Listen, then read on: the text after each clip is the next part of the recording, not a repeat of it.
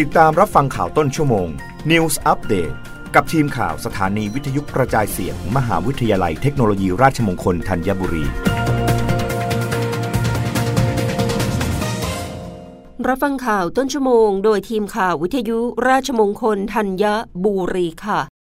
มหาวิทยาลัยเทคโนโลยีราชมงคลสุวรรณภูมิ พัฒนามหาวิทยาลัยสู่การเป็นองค์กรคุณธรรมต้นแบบ มหาวิทยาลัยเทคโนโลยีราชมงคลสุวรรณภูมิ พัฒนามหาวิทยาลัย สู่การเป็นองค์กรคุณธรรมต้นแบบ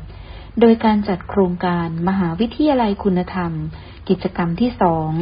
ฝึกอบรมเชิงปฏิบัติการ หลักสูตร แนวทางการพัฒนามหาวิทยาลัย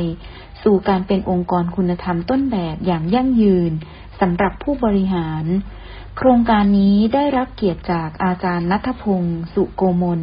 ผู้ช่วยอธิการบดี มหาวิทยาลัยเกษตรศาสตร์ เป็นวิทยากรบรรยายให้ความรู้ ในวันพฤหัสบดีที่ 16 มิถุนายน 2565 ณ ห้องประชุม R Art Hotel and Convention ชั้น 2 อาคารปฏิบัติการท่องเที่ยวและการโรงแรม มหาวิทยาลัยเทคโนโลยีราชมงคลสนภูมิ ศูนย์พระนครศรีอยุธยาหันตรา ธนชพรปานเนา มหาวิทยาลัยเทคโนโลยีราชมงคลสนภูมิ รายงาน บกสเผยได้รับผลกระทบจากน้ำมันแพง แต่จะไม่หยุดเดินรถและไม่ขึ้นค่าโดยสาร ช่วยบรรเทาความเดือดร้อนให้ประชาชน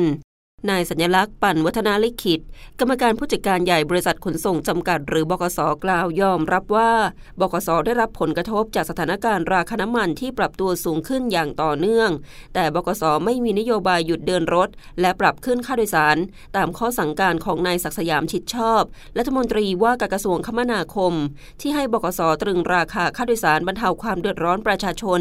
ภายหลังที่รัฐบาลมีนโยบายเปิดประเทศ และผ่อนปรนมาตรการควบคุมการแพร่ระบาดโควิด -19 ทำให้ประชาชนเริ่มกลับมาใช้บริการเพิ่มขึ้นประมาณ 30เปอร์เซ็นต์ส่วนประเด็นที่ผู้ประกอบการรถร่วมประกาศจะหยุดวิ่ง หลังแบกรับต้นทุนน้ำมันไม่ไหว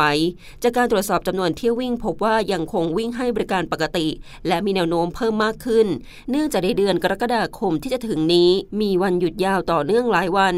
ปัจจุบันบขสบริการเดินรถในเส้นทางภาคตะวันออกเฉียงเหนือและภาคตะวันออกจำนวน 18 เส้นทาง ภาคเหนือ 14 เส้นทาง และภาคใต้ 15เส้นทาง และในวันที่ 15 มิถุนายนนี้ เตรียมเปิดให้บริการในเส้นทางระหว่างประเทศรวม 10 เส้นทางด้วย